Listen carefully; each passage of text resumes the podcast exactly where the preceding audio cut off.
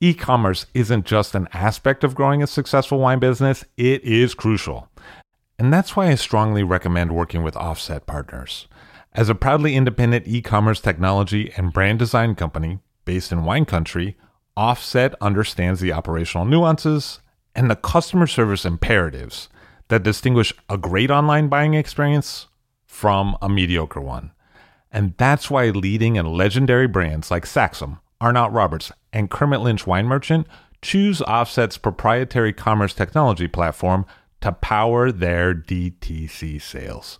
If you're an allocated winery or a high touch merchant that values an elegant, effective commerce solution for both you, your customers, and your team, reach out to the smart team at offsetpartners.com. That's O F F S E T, partners with an S.com to craft a better direct to consumer experience. I'll drink to that, where we get behind the scenes of the beverage business. I'm Levi Dalton, I'm Erin Scala. and here's our show today.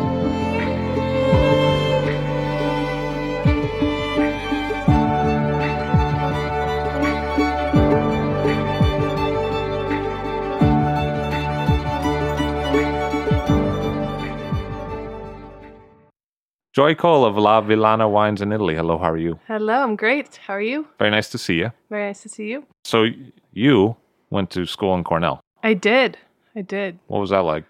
Very different from what I'm doing now. Yeah, I bet. yeah, hotel school. It was great. It was a lot of fun. The hotel school is a really small school. It's kind of like a high school within a really large campus. It was a great experience, though. I mean, I had a lot of fun, met really great people, and it's kind of what put me into the hotel industry or hospitality industry. Why'd you make that choice to begin with? Gosh, it started with my father. He went to hotel school in Switzerland. So I kind of was always around that. And I thought that, yeah, maybe I'd want to go into that and work in hotels or travel the world doing that. It's kind of how I, I how I started. And I feel like you did a lot of trials of different kinds of aspects of the hospitality, restaurant, and retail. I really did. I think I did it all almost. You know, started in hotels, restaurants, all sides of the restaurant to the kitchen, front of house, everything. Working for distributors, suppliers. What was that like? You know, it, doing everything. uh, If it doesn't teach you what you want to do, it teaches what you don't want to do, and you learn, you know, what what is out there, what your options are. I was always involved with wine to some degree, and it was nice to be able to kind of dabble in every part of it to see what really drove me. Yeah, I'm convinced that every step I took brought me to where I am today. So, why wine though? So I went to the hotel school thinking that I wanted to work in hotels, and after the first year, was not convinced at all and was without a job. And my dad, who has always been passionate about wine, was opening a wine store kind of like as a hobby in our hometown in Connecticut and asked if I would come help him open it. So I came back and had to for the summer and I had to learn about wine, obviously. And that's kind of where the ball got rolling. And I thought it was really fascinating learning about how wine was made, about wines, you know. I mean, at that point it was like differentiating between red and white, seriously. Like there's Cabernet, and there's Pinot Noir, and there's Chardonnay and Sauvignon Blanc, and just like getting that down. Uh, it was really basic. But it started there. I, I enjoyed tasting it and, you know, learning about it. And that got the ball rolling. And I went back to Cornell and switched from a hotel concentration to beverage management concentration and took all their beverage courses, the wines courses, everything. I think I was one of the youngest in the wines course. I remember that. Normally it's like a seniors class. And I started TAing and started studying wine and stuck with that. And then it was just a matter of figuring out what I wanted to do with wine. I liked being around it, I liked tasting it, I liked sharing it with people, teaching it. And uh, it all began there. And what did you do after school? After school, oh my gosh, I remember I was jobless. It was like totally in that time where it's impossible to get a job, like your dream job. Um, I think where like my brother graduated a few years before me, and I remember for them it was like have your pick of like any job you wanted, and for us it's like there's nothing available. Because this was like 09 ish. Yep, yep. 08 was when that started, the crash of the economy. I moved to New York and started working for Gilt Taste, which is a startup that no longer exists, unfortunately. When we sold wine and food online, it was a great concept. Unfortunately, it didn't work out. As you know, shipping shipping wine in the states is near impossible. So for us to ship online was like a really big struggle. It cost a lot, and it was impossible to ship to all the states and managing it. And so unfortunately, it didn't work out. And uh, at that point, I was working for the startup, which was a great experience, but you know, it lasted like, or I had days that lasted, you know, 12, 13, 14 hours. Like in any startup, at least 12 hours a day at a desk. And I was like, this is not how I imagined myself, you know, talking about wine or even selling wine or just like being around it. You know, and when I had a few hours, I'd go to tastings at the after work, but it was rare because I was just always crunching numbers behind this computer. And I think I just kind of hit like my personal breaking point where I was just like, okay, this is not what I want to be doing. You know, I was just thinking today when I was coming in how much I love the city when I'm not living here. But for me, living here, I, I just couldn't do it. You know, I was like disconnected from nature. And I'm realizing that was what I really liked about the wine was like connecting to the terroir, connecting to like where it's from. And, you know, that, that something coming from the land can make this amazing product. And so I knew I had to make a change and figured I would do the only thing that I hadn't done up until now, which was get my hands dirty and see what it's like to make wine. And so I picked Italy. I don't. I've always just been drawn to Italy, and personally, they're my favorite wines. And so I that part I get, but the part where you picked Italy, I mean, that seems like the harder choice, like for an American because yeah. uh, you know it would have been easier to go to California, Washington, Oregon. You know. So like I'm gonna maybe offend some people right now if I say this, but I think to learn how to make wine, like you have to go to the old world. I just that's just how I feel. You know, like you need to. You're not learning it in a laboratory. You're not learning it like in the winery. You're first going to learn it understanding the grapes, and and that and they're just naturally better at that because they're just doing it for longer. And I, I mean, obviously, this don't get me wrong. I'm not like saying this doesn't exist in the new world um, but they just have an older approach, a more traditional approach. And that's what I wanted to see. You know, I really did want to stomp grapes with my feet. It sounds so cliche, but I really did want to do that. And Italy, just like I've growing up going to Switzerland in the summers with my grandmother. She has a house in on the border with Italy, so I was always around the Italian culture and I just love the way they speak and like loved their food and you know, and I was just like this is just going to be so magical, you know, really like who doesn't want to go to Italy to learn wine? And I actually thought, you know, I'd go, I'd stomp some grapes, and then I'd go to Oregon or Washington or something and find some cool terroir there and like start working there. And because that's right about when I met you, when you were about to leave New York. Yeah, yeah. We were tasting Masolino, right? Yeah, yeah. but you seem like uh, this is not a criticism. You seemed entirely different then than you do today. Yes, I'm sure. What like was to, I like? To me, like yeah. I, you know, what's the big difference mm-hmm. besides the fact that you're looking less New York now? Yes, is that you seem to have a very clear idea about what you're doing now. Yeah, which at that time was not true. Yes, really at all. Exactly. I didn't think. No, you know what happened was I like I said, it was such a great experience, but I really put myself like in this mold of what I like thought meant defined success, which which just wasn't right for me. But it was like, yeah, you're working for a startup in New York, like you have your apartment, like yeah, it's like high success, and it just was like kind of a bit of a pressure for me to do something like that, especially you know following my brother who's like this big wig in finance and like my father's successful and like you know you just felt like you know this is this is what who doesn't want to work for a startup like startup you know great, cool. And it is cool. And it just wasn't for me though, you know, and that, that's probably what you saw. Like I, I just wasn't really in my. I saw you in element. this idea of I want to do something, but I don't know what. Yeah. That zone. Yeah. That's exa- that's really, I was in that. Which has got to feel totally different than now. Oh, completely. Right. Yeah, it definitely does feel different. Yeah. I left my job and I went to Rome and stayed in a friend, a very key friend, which you'll hear about in the future of this conversation, her apartment in Rome. Um, she offered it up. She's like, just go hang there until you find a job, which was great. I think I just ate mozzarella and prosciutto every day and drank wine and ate gelato, literally until I found a job. That was every day, just walking and eating. I would put off job hunting for a while. Yeah, six like, months. Oh, maybe. Like, six months of just yeah, it was probably a little longer than I was supposed to, but I was busy eating. I really like Rome. Yeah, I do too. It's amazing, and you really can just walk that city all day, every day, and it doesn't get boring at all. It's, ugh, it's such a beautiful place. And yeah, so I was looking, and all of my connections really were to some of these big wig wineries. And you can come do an internship or a stage in a laboratory, as they say it with their accent. And like working like, in a lab, like doing yeah, pH like readings doing and stuff. readings and mixing and analogies and I was like, that's not what I meant when I said I want to learn how to make wine. And you know, I was like, no, I just really want to work in the vineyards. Like, we don't have a job for you there. Like, they just weren't sure how really to like where to put me. I Um, wouldn't know either. If there was a young American girl with no prior experience, I wouldn't Yeah. necessarily know that she wanted to do vineyard work. Yeah. No, You exactly. I, I think that would take you to convince them. Yeah, exactly. And um so I kind of was just like not finding the right fit and I don't remember I have to ask Joey Campanale about how this even happened. I'm trying to think. Like I think he we emailed a little bit about different contacts that he had put me in touch with and he was like, "You know, you should go check out this winery that's just outside of Rome. And they make these really great natural wines. You maybe you'd enjoy their project."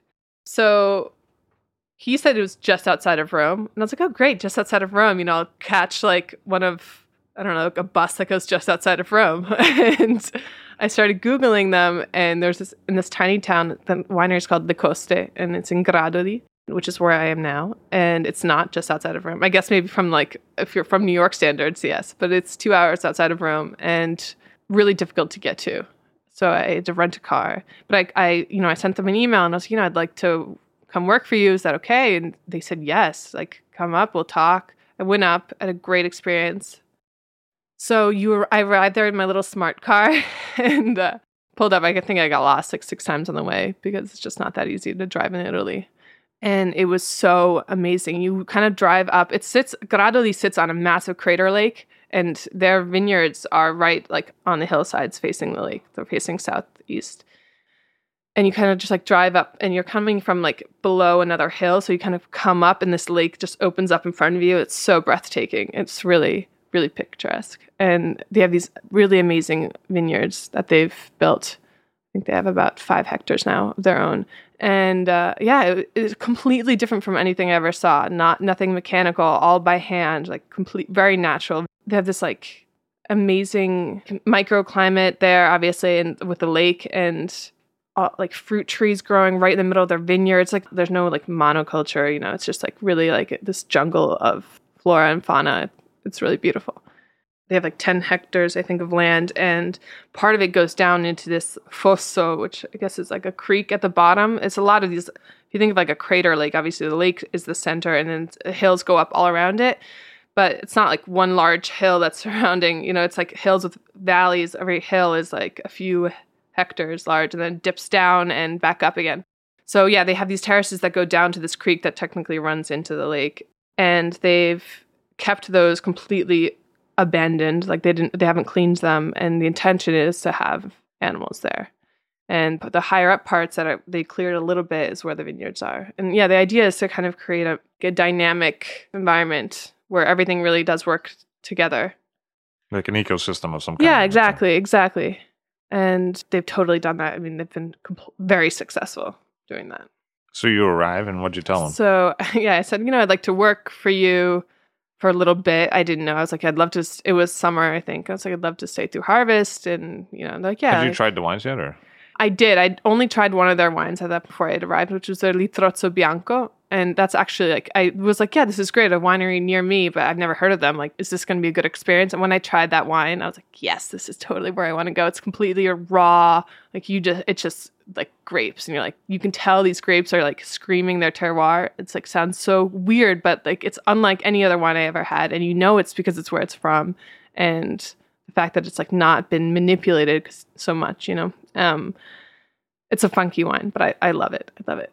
That seems It's- like a big shift from the kind of wines that I associate with the Gilt Groupe Yeah. lineup. Well, that you know, that's actually one of the things I struggled with when I was there. I you know, I wanted to bring in these funky natural wines, but there are two things. One, it's harder to sell because there's limited quantities, and two, it's harder to sell because it's just unknown and people are terrified of these types of wines because they don't they can't really expect what they're going to be drinking and that scares them.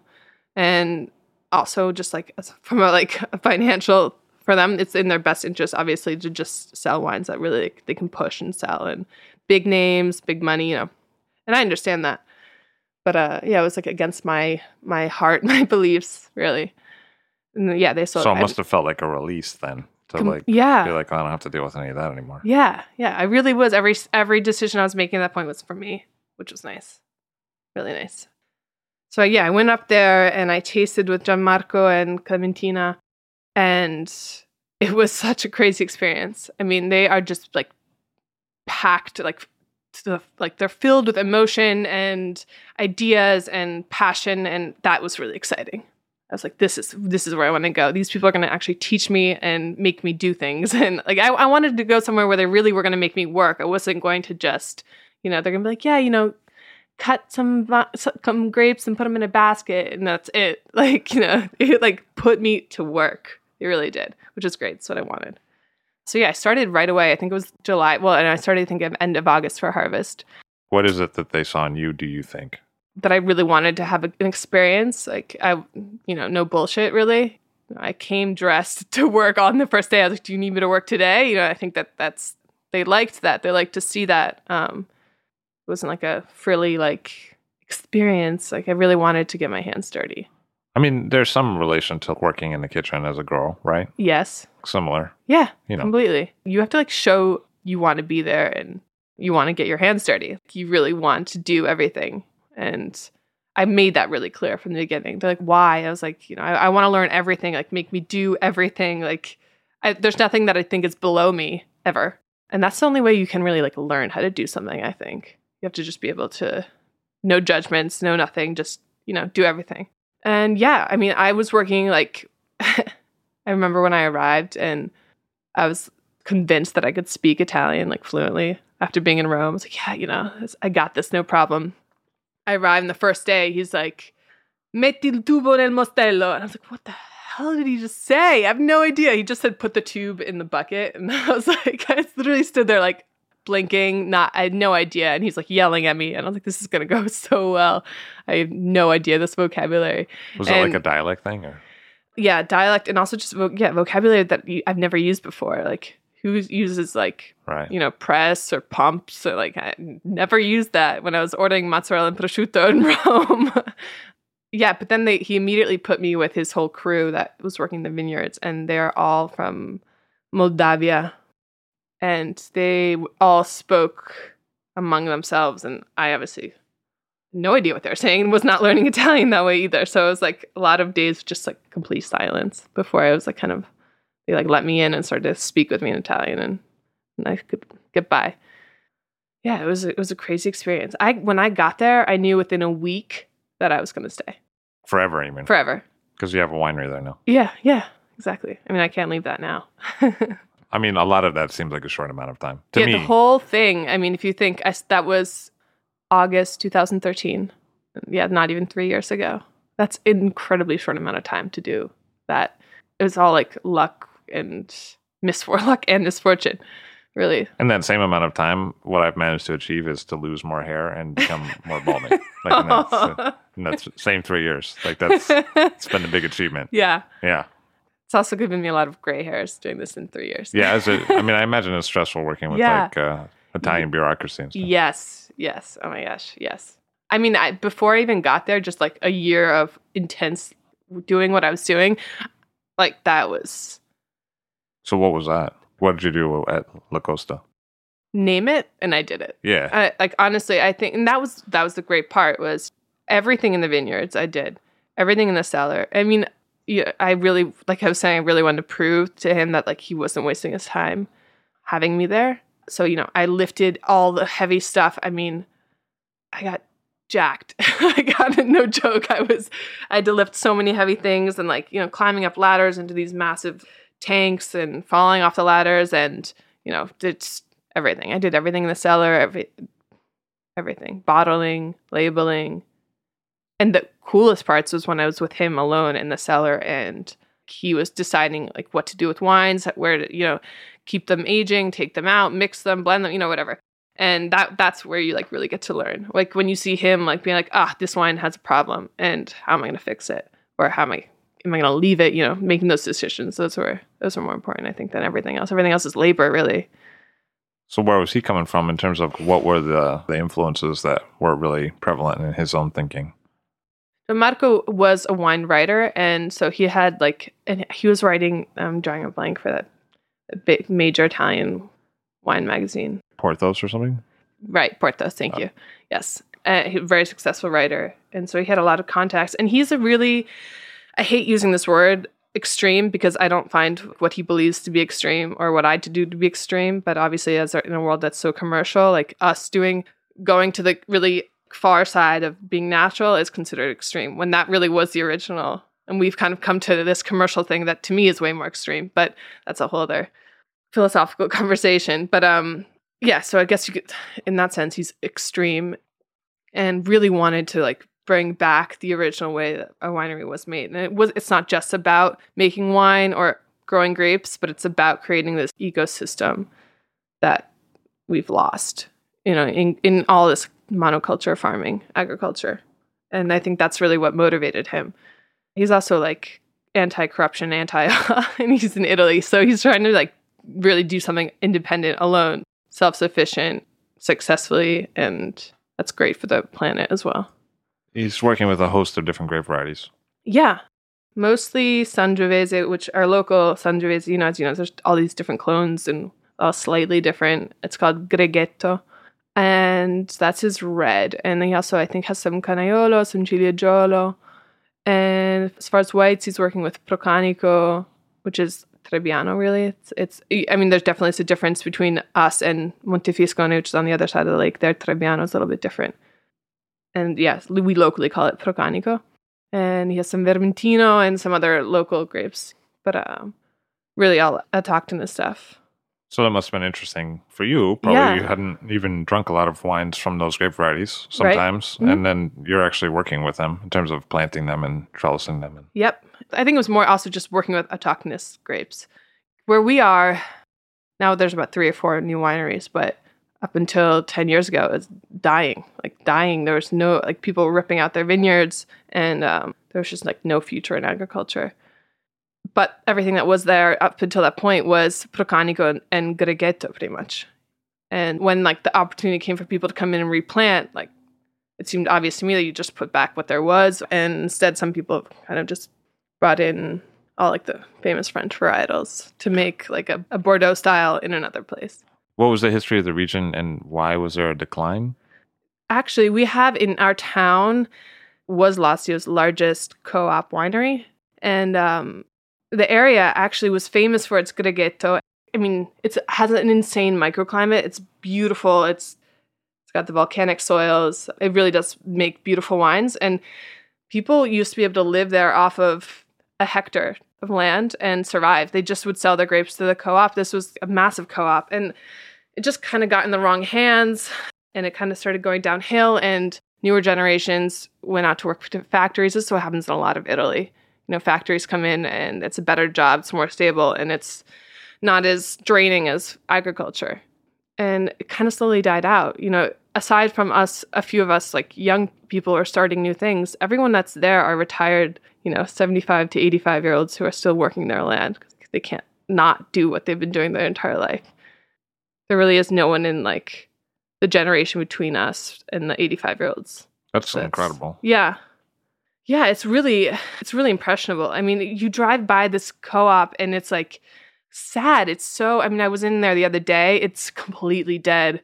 It's completely taken over with mold. It's, it smells terrible. It's just like such a sign of like but like you know there's just so much history there and it just kind of got in the hands of the wrong people and failed. And and so people tore out their vineyards. They like would just put in olive trees because it was easier to maintain. It's something they could do on the weekends when they weren't working and it uh, kind of died out which is unfortunate but that's kind of like what motivated me also when i was like gonna stay there i, I, I love the idea of like kind of a resurgence bringing it back There seems to be a desire to be around some older people in, Mm-hmm. in what you're doing now. they have they're packed with knowledge how to farm this land where I am. And I mean, they're incredibly stubborn and they have like only their way of doing things. And so, but it's important to know how they did it and why they did it that way. And like, maybe I have a different way of doing it, but it's just like you can't just come in with like all your new modern experiences and think that you can just do it your way. It's, I mean, they've been doing it for generations in a certain way for a certain reason, right? So, yeah, they're very influential.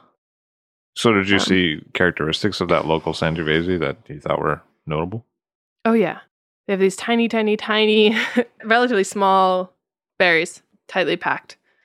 and really awesome acidity that just works so well with the volcanic soils. And I don't know, like I mean, I know he brought in other Sangiovese from. I think he kind of, I think he might have. I don't know if I'm supposed to say this, but I think he might have kind of stole some stole some grafts from Soldera, which is kind of cool. So he, he did bring in some Sangiovese from outside the area, just because there's not like you're not guaranteed what you're getting. You don't unless you have someone really good at reading grapes, but uh, from the locals, because you know someone will tell you they have Sangiovese, and you go in, you're like, this is not, this is all Ciliegiolo. Like these, you know, just like some old guys who not aren't sure anymore what they have in their vineyards, but um, but yeah, um, it's definitely a Sangiovese that's kind of like become specific to our area.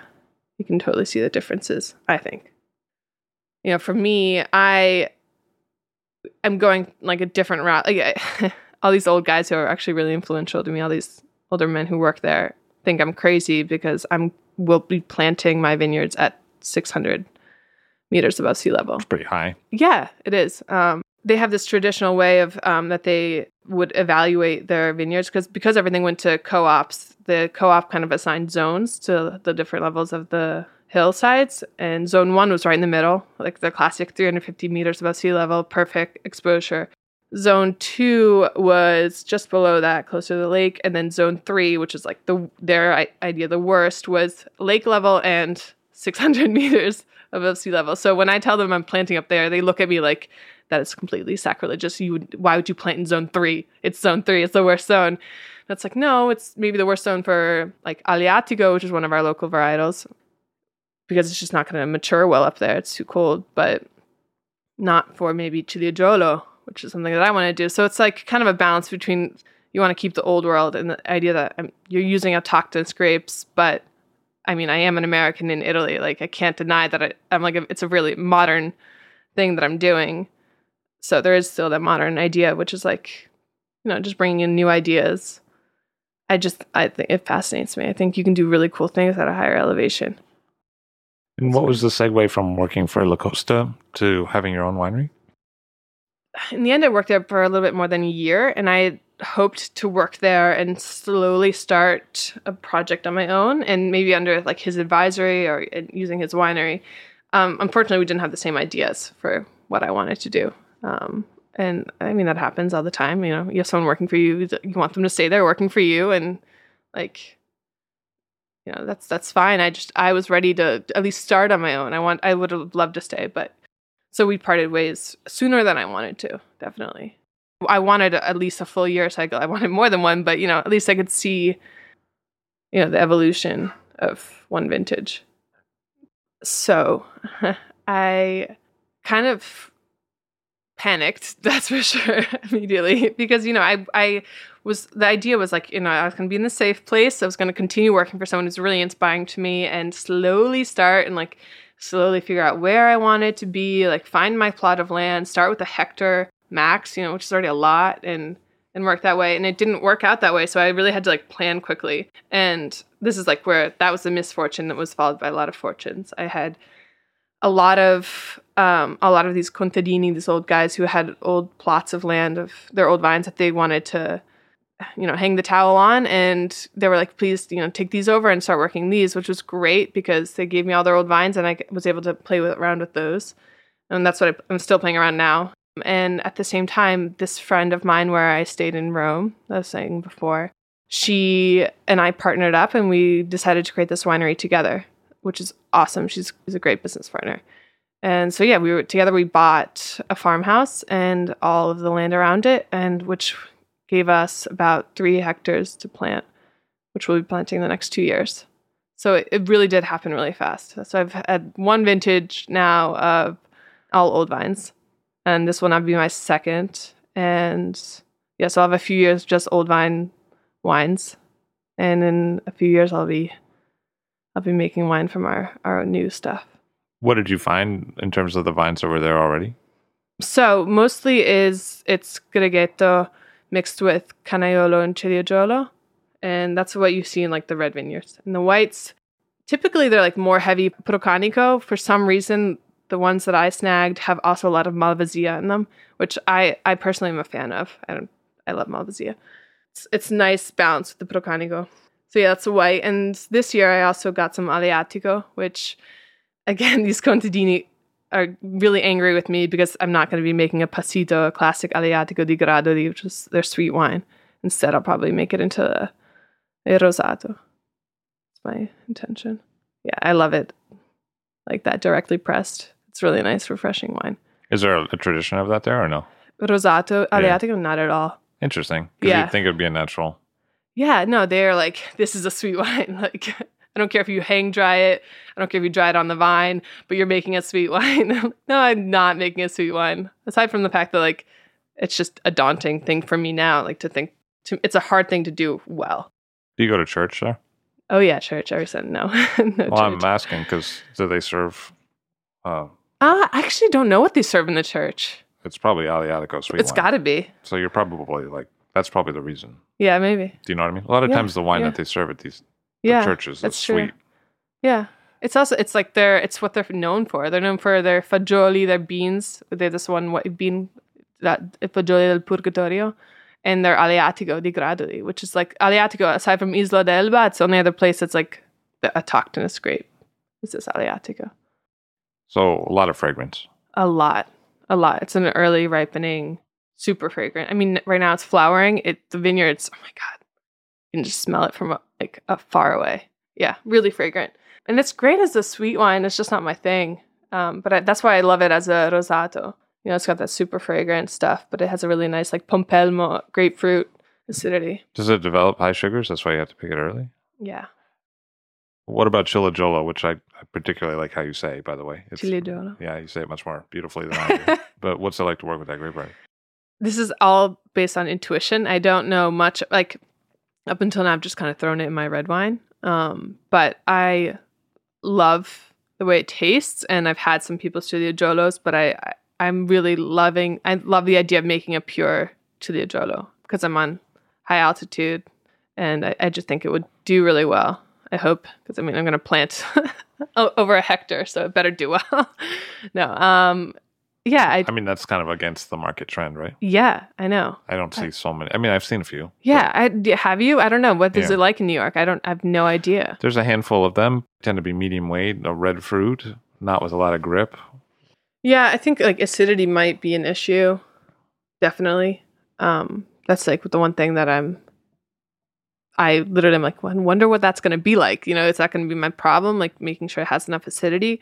Um, I don't plan to put it in. Definitely in, like no new wood, old, old, old stuff that I'm hoping will just like have it settle and, but not nothing. I'm hoping that will sh- influence. And if so, then chestnut. Yeah. Is there a Um, tradition of chestnut in the area? Those who used wood, yeah, definitely use chestnut, but it's really rare that they used wood. Um, if you go into people's cellars, it's just all glass. They love Damigiane.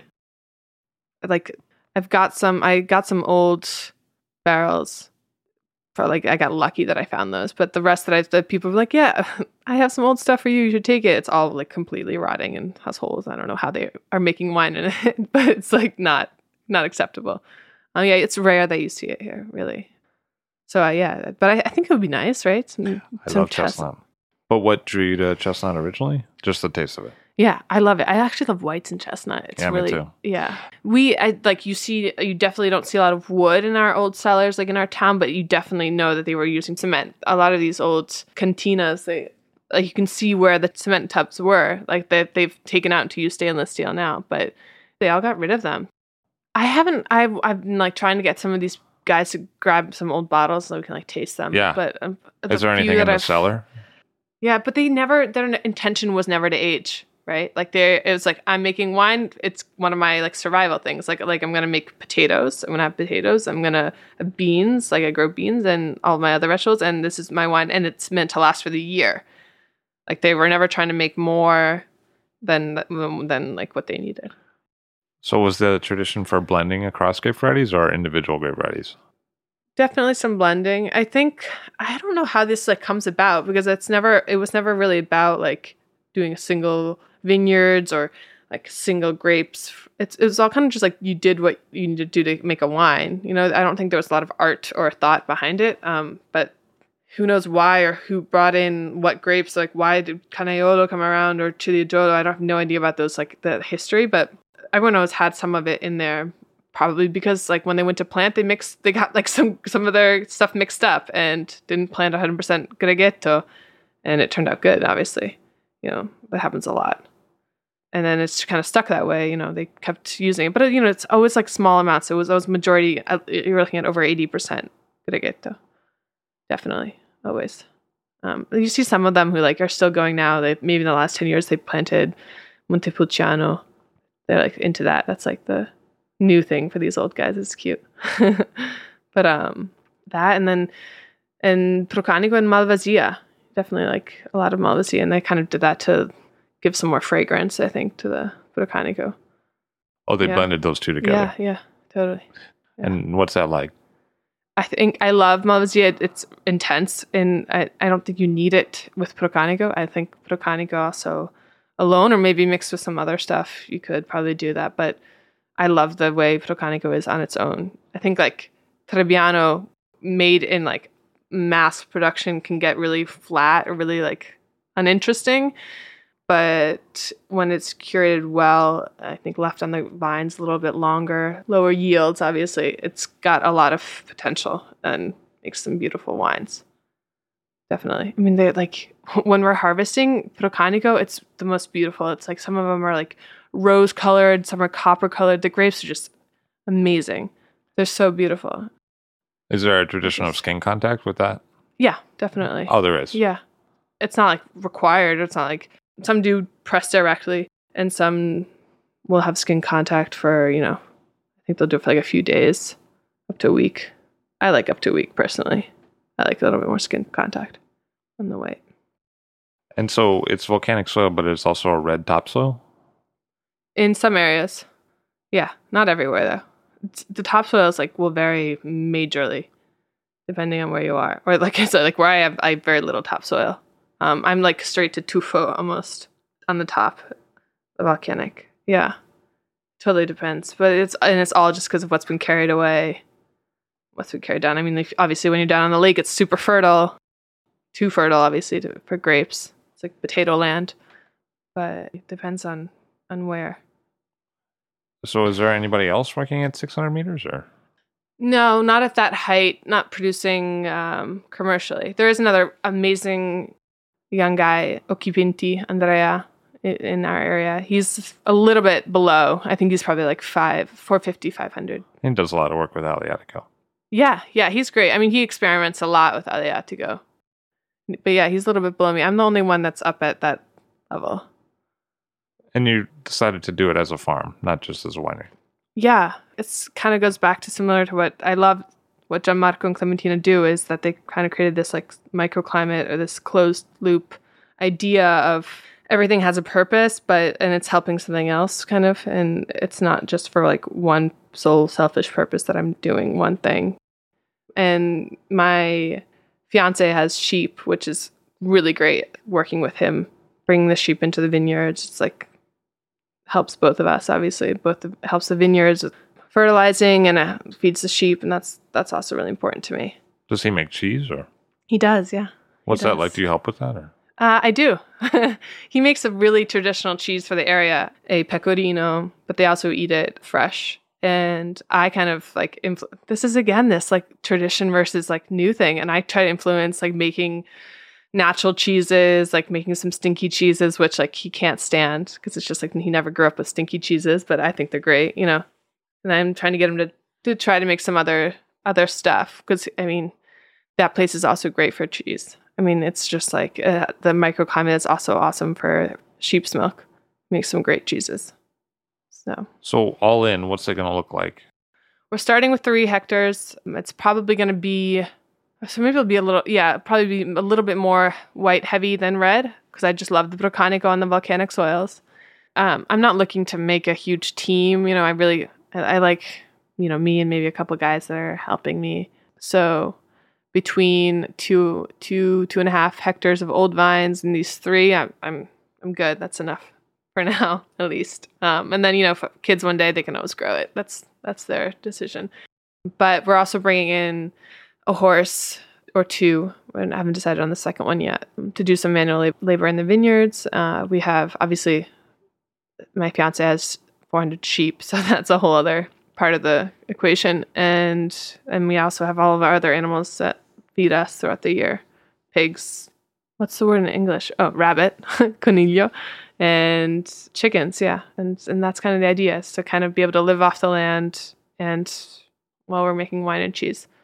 And we also just bought an, a plot of land that's on one of the main roads. So we're hoping to build like a little market stand there to also sell to locals. I think that's really important. I don't want to just be there making products that that they don't have access to. And what's the vision for where the wines are going to sell? Definitely in the US. That's a dream of mine. And, and then who knows, you know, I dream of selling it all over. All over. I mean, it's not going to be massive production, so it's going to be limited quantities, but you know, so it's either do I want to develop one market really well or do I want to have a little bit in all the different markets? I'd love to just. But you envision share. it as an export product, not yeah. something that you sell at the farm stand. Yeah, the wine definitely. Unfortunately, like the economy is not strong enough in Italy that they can support. I mean, like I will have, I'll be making wine that I can sell to locals, but that's going to sell for like maximum three, maybe four maximum euros a liter. I mean, they literally when I when I'm like, you know, five, five a liter, they, they look at me like, that's way too much. So, I mean, they pay nothing for wine and they also can make it themselves. So, yeah, but I do want to have something for them, but it won't be, it won't be the stuff that I'm exporting. And you're planning a winery facility. Yeah. So yeah, what's that like? Um, oh my bureaucracy in Italy there.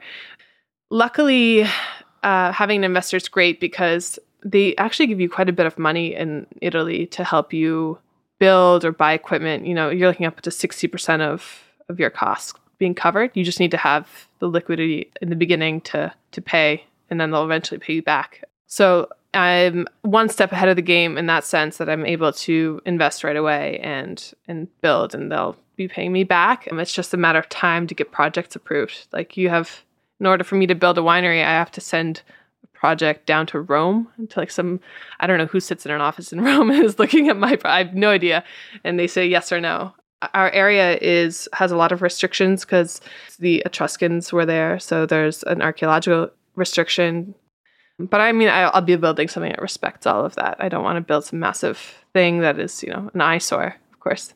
But yeah, there's like a lot of steps involved. What's going to be important in terms of components and the actual facility? So, um, because it's all tufo below us, which is great. It's great to dig into. Um, I can make a winery that's completely underground and have its own temperature control, so I don't have to bring in a lot of equipment for that. And mm, it's I'm really keeping it simple. I think the beauty about where we are is, is it's natural beauty. There's no need to make anything like special in the cantina in terms of élevage, I mean, how long is it going to be before a wine is sold? Like once it comes in as grapes, like what's the turnaround time? So right now with all these old vines, um, it's fun. It's it's a matter of experimenting um, and seeing what quality they have and if they have the ability to even age. Um, or you know, some of them unfortunately like need to be recuperated a bit and brought back to life. And then I can decide whether or not like some of these vineyards have aging potential. Um, like it's really like that's where I have to decide first. Um, so right now everything is kind of just meant to be consumed young, and we're do- I have like put you know a little bit of every wine that I've made, not everyone, but a few of them in in some wood to see if they can age, or um, left some obviously in bottles to the other ages. For me, like I don't have the experience in the area nor working in other places you know so i don't i don't know how these grapes are going to age I've, I've seen them where i was working how they aged but that's also the different terroir, different elevation, different vineyard techniques. So this, those are all factors that are kind of playing in the game of just experimentation right now. What do you see as the biggest challenge ahead for you?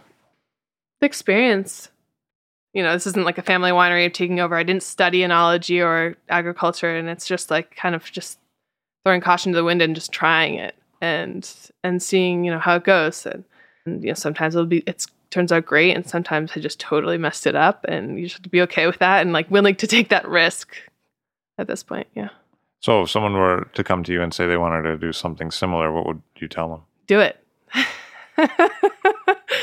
um do it definitely. I like don't there's don't let anything stop you. Just try it.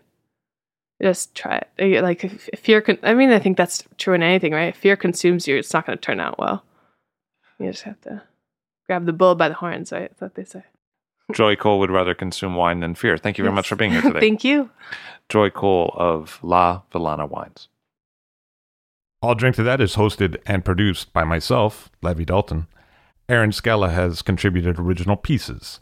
Editorial assistance has been provided by Bill Kimsey. The show music was performed and composed by Rob Moose and Thomas Bartlett. Show artwork by Alicia Tenoyan. T-shirts, sweatshirts, coffee mugs, and so much more, including show stickers, notebooks, and even gift wrap, are available for sale if you check the show website, illdrinktothatpod.com. That's I L L drink to that P O D.com, which is the same place you'd go to sign up for our email list or to make one of the crucially important donations that help keep this show operating. You can donate from anywhere using PayPal or Stripe on the show website. Remember to hit subscribe or to follow this show in your favorite podcast app, please. That's super important to see every episode. And thank you for listening.